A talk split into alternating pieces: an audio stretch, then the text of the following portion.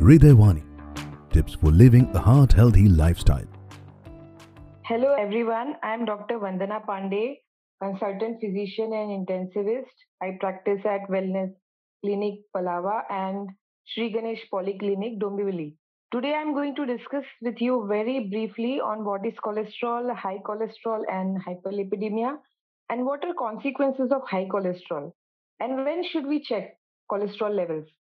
As we all know, cholesterol is a waxy substance. It circulates in the blood.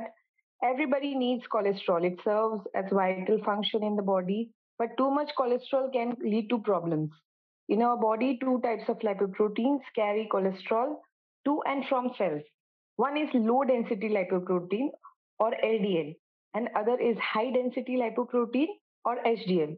LDL cholesterol is considered the bad cholesterol because it contributes to fatty buildups in arteries or what is known as atherosclerosis. This narrows the arteries and increases the risk of heart attack, stroke, and peripheral artery disease.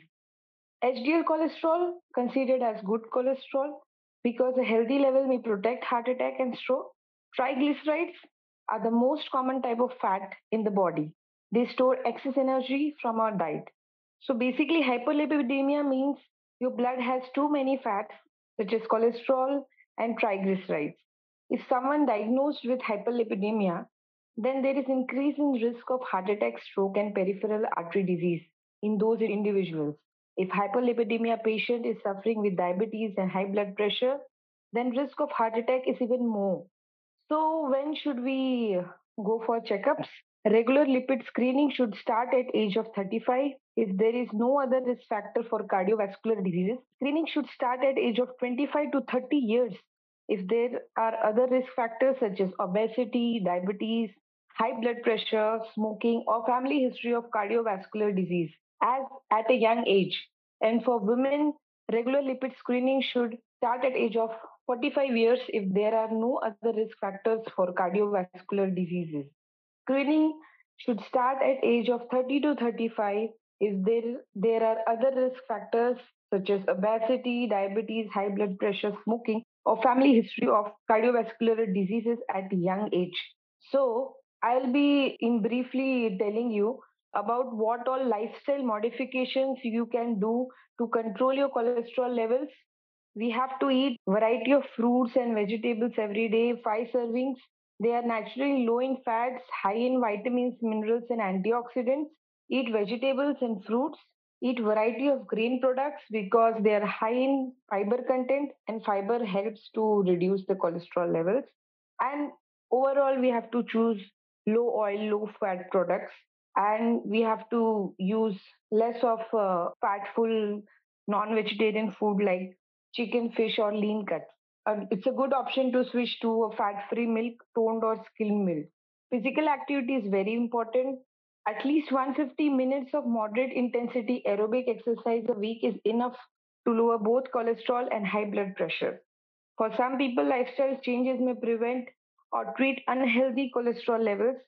But if after lifestyle modification there is no control in cholesterol levels, then lipid lowering medications are required are essential and what are the treatment options of high cholesterol the treatment option depends upon the levels of cholesterol and the risk factors. So that depends upon your doctor. Cardiovascular diseases family history of heart attacks family history of obesity obesity in patients diabetes these are all major risk factors. And to start cholesterol lowering medications in these patients at earliest is very, very important. Statins are one of the best studied classes of medications and most commonly used drugs for lowering LDL cholesterol. They are most effective drugs for prevention of coronary heart disease, heart attack, stroke, and death, and increase removal of cholesterol by liver. In addition, they can lower the triglyceride. If your doctor prescribes you for cholesterol lowering agents like statin, then you have to continue non-stop unless advised to be stopped by the doctor himself or herself. So I'll be briefly concluding that it is very important to control your cholesterol levels because these are the major causative agents for all the heart diseases, strokes happening uh, without any major histories in the patient, just because they have not screened themselves for high triglycerides and cholesterol levels. So I suggest that go for regular screening, maintain good lifestyle, and maintain good health. Thank you.